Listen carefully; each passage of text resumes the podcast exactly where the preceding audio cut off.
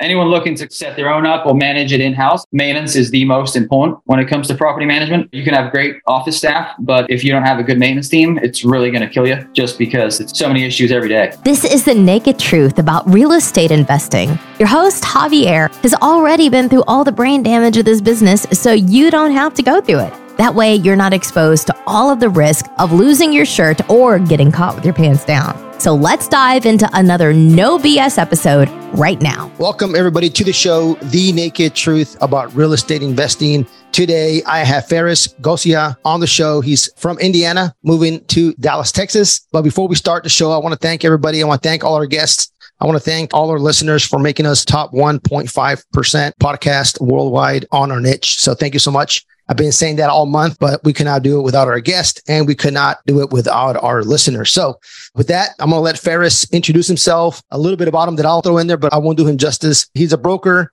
He has some single family, but mostly multifamily properties. He owns somewhere around 700 doors. And the part that stood out to me is he owns about 500 doors on his own with no partners. So definitely want to chat a little bit about that. But Farris, go ahead, introduce yourself. Welcome to the show. Yeah, sounds good. Thanks, Javi. Hi, everyone. My name is Farris Gosea, originally from England, Wales. Moved here in 2012, went to University of Illinois, and then fell into real estate when I moved to Northwest Indiana. Just started, like Javi said, with some single family homes and then scaled up to larger multifamily and then apartment complexes. So the current portfolio is a little over 700 units. Of those units, I own close to 500 myself, no outside capital. That's all my own equity. And then I'm also a broker with a commercial group. We have 11 very good brokers that work across the Midwest. So that's a separate business we have, and that's going pretty good too. Awesome. Hey, I didn't realize you were from Wales. So you're the second person that I know that's from Wales. I have a really good friend of mine here. I'm in Raleigh, North Carolina. He lives in Cary, North Carolina. His name's Kyle. He's from Wales. He was a pilot, the Royal Air Force. I don't even know what he was telling yeah, me. maybe the Royal Air Force. Yeah, not too many times you find a Welshman out here, so that's good. yeah, so it was a super nice guy. I mean, been a good friend of mine for gosh, eight years now. I met him when I started my real estate career, and he's been a very good friend. We partnered up in a few projects. All right, so that's good. That's my second Wales connection. So nice. Yeah, perfect. Hey, I want to talk about a couple of things, right? I want to talk about moving here in 2012, went to college, and then tell me how you fell into real estate. How did that happen? Yeah, great question. So I ended up playing professional tennis for a year, got to about 400 in the world, didn't like all the travel that came with it. So got into tennis coaching in Northwest Indiana. At the time, I was taking a series seven and series four. I was trading some options. Really didn't like it, it was stressful. So I ended up getting out of that. And my parents had six houses. They still own them back home in England. And they said, why don't you try real estate? It's a lot less easy to sell. If you're down a little bit, the market will go up and down, but you can just keep it, keep the cash flow. So from that, I started looking around in my area, found what looked to be a good house. It was a hundred thousand in a good area. The rent was 1200 seemed that it made sense with my cash on cash return. So that was my first one back in late 2018. I bought that house and I vividly remember I was in a tennis lesson just getting done. The residents who were moving in came and drove out to my workplace about an hour away and they handed me a check for 1200 to move in. And I was just staring at that check for a good two minutes outside. Like, wait a second, I'm going back inside to, to trade my time for money. And this is amazing. They just came and dropped this off. So from that day, I just tried to buy as many as I could, duplex, full, you know, that sort of stuff, and then ended up scaling. That's awesome. Now, how did you end up becoming a broker? How did that happen? So, how it happened was I got my real estate license to hang in a brokerage just to get paid if I bought my own on market deal. At the time, I was also doing a lot of calls to owners trying to buy a house off market or a duplex off market. I wasn't using any specific software at the time. I wasn't that savvy. I was just using county records. And I met someone who was at the brokerage and said, Hey, you're coming across a lot of duplexes and four units that you either don't want or you don't have the capital to buy it at the time, but it doesn't mean it's a bad deal for someone else. So we should probably pitch them to list it, or we should just find a buyer for that product. So this was back in 2020, where again, we're calling now either I'm buying it, or if it doesn't fit my buy box or I don't have the capital, we started to get a hold of owners who wanted to buy more, who said, I don't want to sell, I want to buy. So they were good buyers. And then owners who wanted to sell, and then we would just connect those two people together and broker the deal, or we would just list that product. So that's how I fell into that space was we were already reaching out to owners anyway. So being the point of contact, we could still provide a service to them and sell their building, whether it be me buy it or sell it to someone else.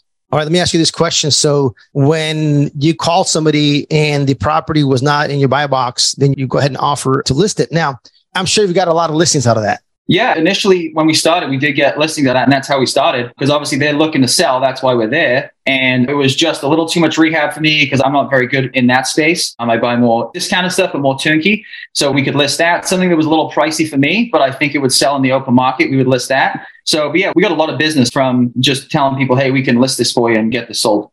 Yeah, that is awesome. So a lot of people don't understand that if you're making phone calls to buy properties for yourself and you're looking at a specific buy box, if it doesn't fit your buy box, doesn't mean it doesn't fit to somebody else's buy box, right? Because your buy box might be like, hey, I want to do a full rehab in all my properties, but then there's people who don't want to do any rehab. They'd rather pay more and maybe possibly have a less return because it's a turnkey property, but they're too busy, right? They don't want to spend time. They don't enjoy the rehab. And there's somebody out there that if it makes sense for them and you have that list of buyers, you're able to turn around and list that property to them or you can assign it to them. You can do various things with it. So that's what we used to do back in the day when we did single family. If we weren't going to buy it, we'd offer to get it at a price and maybe we had another investor who wanted to purchase it. If not, then we ended up putting for a listing, right? And there are different ways to make money. Yeah, no, I totally agree. And I think a point on that too is a lot of people are trying to find the deal to sell it. And I don't think they value enough the relationship with very good buyers. From that day, we probably have eight to nine good buyers with great relationships that have bought 90% of the product we found, whether it be across the Midwest or locally. So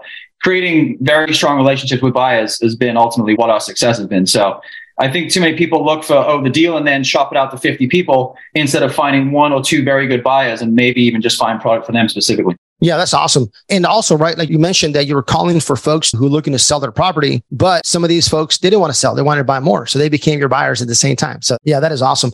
So from there, you just start calling larger apartment buildings or, I mean, what's the unit size you have? Like you got 20 units, you got 100 units or is all duplexes? Yeah. So my three biggest buildings are a 60 unit, 122 unit, and 144 unit. Okay. And then other than that, it's mostly anywhere from 15 to 40 unit buildings. Okay. And then a few single families from the beginning that I probably should sell and roll into something else. But I just, the sentiment is too strong still. yeah, you can't go wrong. I tell somebody he was in your situation, talking to him a couple months ago, because he had some multifamily, he had some single family. Man, I want to sell these, but I've had them since 2010, 11. And man, I, they've gone up, they've quadrupled in price, all this yeah. stuff. And I've just had them for a long time. I said, look, man, if you sell them today and you're going to sleep well tomorrow, tomorrow, sell them, right? If you're going to sell them today and be kicking yourself tomorrow, don't sell them. Like, is that yeah, easy? Correct. What will you regret more? I agree. Yeah. Yeah. So it's super easy. He's like, oh, okay, I'm going to keep them. So he kept them. he just says, I'm just going to keep them. They're not bothering me right now. So I'll just keep them. Yeah. Uh, nice. So tell me how you ended up getting your 500, right? You started at 2018. Yeah. So how did you get your apartment buildings? You structuring your own without any partners? Tell me how you structure that. Yeah. So obviously initially it was conventional lending, the typical 20, 25% down. Didn't have any great strategy at the time. I was brand new, but I was saving income from the job I had. I had about 150K saved too. So that got me to one to maybe 15. My job paid 150. So my first three years, I would say was slower growth, buying houses, duplex. I think after year three, I had about 32 units. Into year four, which was 2021, I actually worked on refinancing pretty much 80% of that portfolio and pulled a heavy amount of cash out just with the market increasing rapidly. And also I bought some pretty good deals. So pulled that cash out and then went to buy on my own the 15, the 26 that year, the mid-sized buildings. And again, on those, they were all off market. And just an example, a 28 unit I bought for 1.7 in 2021. It appraised at 2.9 about eight months later. So just deals like that have really helped me excel and propel me into buying bigger buildings. And I just keep rolling that into basically, yeah, buying larger complexes. Yeah, that is awesome. So I know people who own 5,000 doors or 10,000 doors and then they own 5% or 2% of that, right? So if you think about it, if you own 10,000 doors and you own 5% of that, that's going to be 500 doors, right? So if you own 500 doors, 100% by yourself, it's like if you own 5% of 10,000 doors, right? So there's a lot of folks out there who do multifamily and there's no right or wrong way of doing it, but owning 500 doors on your own, it's a pretty big deal. That's all I want to say. Anybody out there, hats off to you, Farris.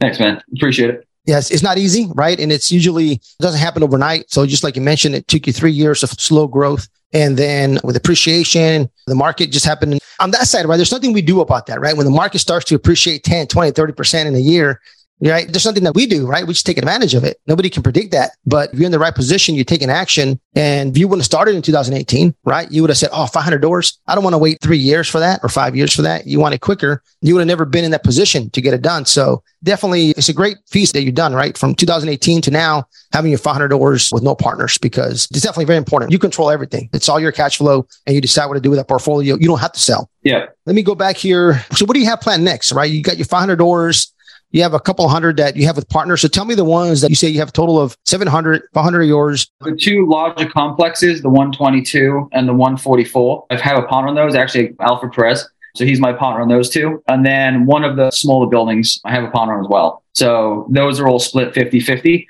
From here, my plan is to just keep growing. I enjoy the business a lot. I enjoy what I do. People tell me, why do you keep working? I don't think it's work. To me, doing nothing is work. So this is fun to me. I just want to see how many I can basically acquire. And I think I'm going to keep going for many, many years into the future. Yeah, that's awesome. So what are you going to continue to do? Are you going to buy on your own as well? And you say you're going to continue buying with partners? So how are you going to do it? So I'd rather buy them on my own, to be honest. Having experience with partners and without, I have my own property management company, which Okay. oversees all the properties and it doesn't charge a fee. There's no fee on that. It basically is just self-sustaining. So every door pays a certain dollar amount to the company just to basically run it. Like the account zeroes out every month, pay the staff, pay the insurance, everything like that. So there's real no fees on me running the portfolio. So realistically, a partner in a deal is kind of getting a win having no fees to get it managed. So that's the way it's set up. I don't really want to go back and change the way I structure my management company. So for me, just buying deals on my own is better. And I passed up a 300 unit opportunity recently because I had to take on a partner. But if I'm buying 106 myself, to me, if I'm buying 300 with a partner, that's 150 versus buying 106 myself. I look at it, it's way easier to manage the 106 than the 300 because you're managing basically 150 people for no reward. So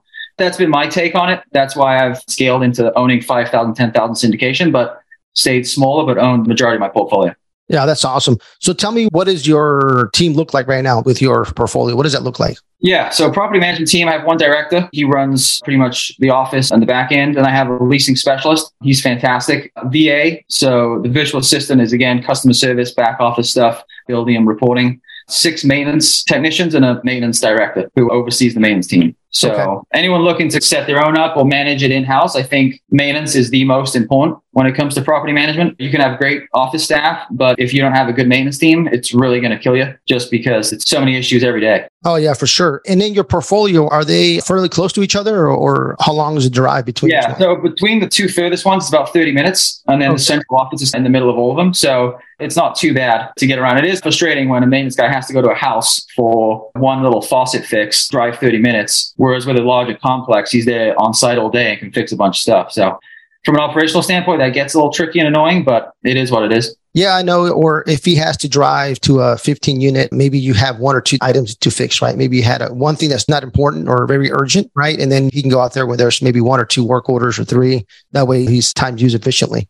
Yeah. And I think a lot of people, when they get into real estate or have a smaller portfolio, they always look to outsource the property management and they think, oh, this is passive income. I'm going to do nothing. I think it's a misconception because you still have to manage the property manager to an extent. Otherwise, things can get overlooked, things can get overbilled quickly. So I think one tip I would give people who are outsourcing is to make sure you're always looking at the books monthly, knowing what your income is. Don't be ignorant to charges and stuff like that. I've seen people charge $1,500 for touch of painting. So just make sure they're watching what's going on. Yeah, for sure. I talk about this all the time where it's just a strange business, right? You buy multifamily and the most important part of your business is the operations. And then you buy a 200 unit apartment building and then you outsource the most important part of Yeah, your the business, operation. which is the Yeah. operations, right? To a third party company, really, there's no vested interest, right? If you fail or you succeed, they're still going to get paid no matter what. You're still going to pay all the employees for the property. You're still paying all the expenses. They're just charging you a percentage to oversee and manage everything. And yes, we have weekly or bi-weekly meetings, depends on where the asset's at, what part of the stabilization process. And we're constantly managing the management company. Like we're practically almost doing the work. Sometimes we're like, why the hell are we even paying him a bill? I mean,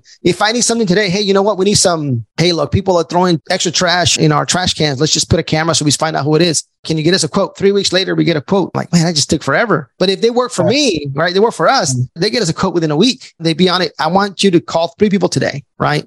Yeah. And that's the biggest thing that I've seen with buying these large apartment buildings. If you outsource your property management, definitely you got to hit the nail on the head. You just can't overlook charges. $50 here, $150 there, etc. Right. Yeah, but an interesting thing to me is when people close a deal, it's celebration, right? But to me, closing it isn't the celebration. Like operate it for a year, refinance it, exit it, like then that's when we did something. But to close it, that technically should have been the easier part. The operating it is the tough part. So it's just always interesting to me. When I close it, I'm not really too excited. I'm like, all right, now the work begins kind of thing. So it's just interesting. Yes. When you close, the real work starts getting the property to perform, right? Executing the business plan. Now you're married to it for however long you're going to have it. If it's two, three, five years, whatever your plan is, that's when the real work happens. So good point. Definitely. Yeah. I can hear quite a bit of experience there. Uh, Yeah. And it's great because if you think about it, you're managing your own properties and the other 200 doors, you also manage those as well, or is there a third party for that? That's the 200 that I split. Yeah. I manage some friends who buy in the area, like maybe 12 to 15 units, just as a favor to them. About it. They're not mine. Yeah, it is another business, right? The property management business. Totally different. Yeah. Finding properties is a different business. So I definitely recommend if you're able to do that. If you don't have properties in different states, they're all pretty close. It's definitely something to look into. Awesome.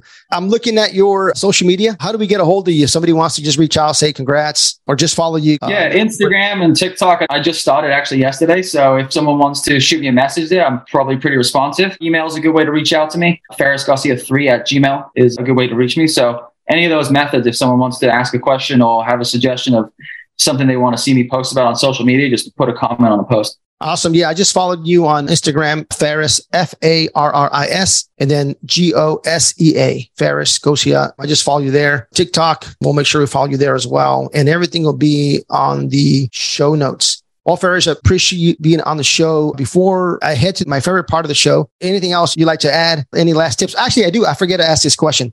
So, what was the biggest mistake that you've made, and how could you have avoided that? I think the biggest mistake, and it's like over a span of time, but not quick enough learning the maintenance side of the business. Initially, you get ripped off on some quotes to fix stuff. And if you don't know what anything is, then you could be paying 800 bucks for someone to change a faucet or something. So I think that's not a mistake, but something I wish I had learned quicker is to understand more of the maintenance side of the business, just to not get ripped off in the beginning. And I think that's maybe some advice that some other people who are looking to get into real estate could use because I know there's people out there who don't know much about maintenance, and it is important to understand what's going on so you don't panic. You're not paying really high prices for things that are pretty basic. Okay. That's a good one for sure. You got to watch out for that. Everybody, if you have a property management company and you don't have an on-site maintenance and they do use their own maintenance, right? What are they charging you for X amount of maintenance? So it's very important. That's why if you do have an outsourced property management, if your property is large enough where you can hire your own in-house maintenance, that's a lot easier than if you have a 10 unit and use a third party property management and you have a leaky faucet and they send their tech out right? You got to watch out for those bills because they can definitely add up, right? Just like Farris said, you don't know what stuff costs. Or if you just happen to call a vendor, yeah. Awesome. Okay. So I am going now to my favorite part of the show, which I'm going to pull up. I call this the naked truth roulette, which basically is just, I'm going to ask you three random questions. It has nothing to do with real estate. Okay. I'm pulling this up now and let me know when you see my screen. All right. Perfect. I got it. Let's go. First question for Farris. All right. Right off the bat, let's get a little personal here. If you could take any celebrity on a date, who would it be? Oof, that's a good question. I'm not very good with names. Margot Robbie, is she the one in that Barbie movie? Yeah, right, that's a good one. First yeah. time you hear that, but that's good. Comes Barbie movie. She comes out in Wolf of Wall Street, I believe. Yeah. Yep. All right. Question number two. All right. Okay. So you need to meet somebody face to face. You're going to be about three feet away, and you can only do one of these two things. Do you brush your hair or do you brush your teeth? Oh, that's an easy one. Teeth. I mean, I don't even have much hair to maintain. So I guess some people say brush their hair. I'm like, man, you don't have a piece of gum. You don't have any mint. Yeah, yeah. I don't know, but okay. That's a good answer. All right. Last question for Farris. All right, let's go. Favorite food? I got to say some type of pasta. Yeah, some type of cheesy pasta. Okay. So now let's talk about food from back home. How about favorite food from back home? Oh, man, it's tough. I mean, there's a lot of curry, believe it or not. Oh, really? Oh, yeah. A lot of curry. So I got to say curry. I miss a good curry. All right. Okay. Awesome. Farris, yeah. Thank you so much for answering these questions and surviving the Naked Truth Roulette. No problem, Javi. Thank you. Awesome.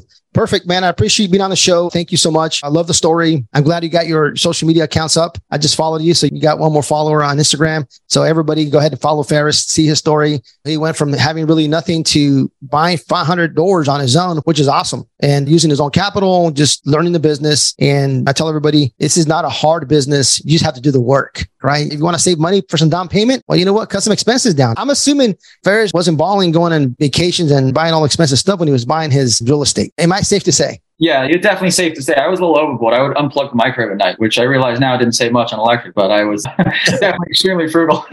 yeah. There you go. Yeah, for sure. Because you had a purpose, right? And you got there and it's doable, right? Just I love to hear stories like that. So congratulations. And I know this is just the beginning. I'd like to see where you're going to be in the next five, ten years. It's yeah, awesome. thanks, Javi. Appreciate it, man. Thank you, Farris, for being on. I am your host, Javier don't lose your shirt. Just as promised, I like to give out free stuff, some tools and tips that's actually helped me in my business. There's nothing out there like getting some free stuff that people have spent a lot of time, energy in putting together. It's like a referral. Somebody asked me for an electrician. You don't know what kind of brain damage I had to go through to give you this good referral for an electrician. You got to appreciate referrals from people, okay? Because they went through a lot to find that one good person. So I'm going to give you my due diligence template for buying apartment buildings. It's attached to monday.com. It is an affiliate link, so they're going to send me a kickback, not a lot, but a little bit. But you can either download it as an Excel or you can put it on monday.com. Monday.com is pretty cool because it's a project management platform software. It's super cool. I use it all the time for my social media, for my team, tracking deals, doing tasks for everybody. It's uh, it's actually pretty good. You can track construction. It's a project management platform. It's really cool. Monday, like the day, monday.com.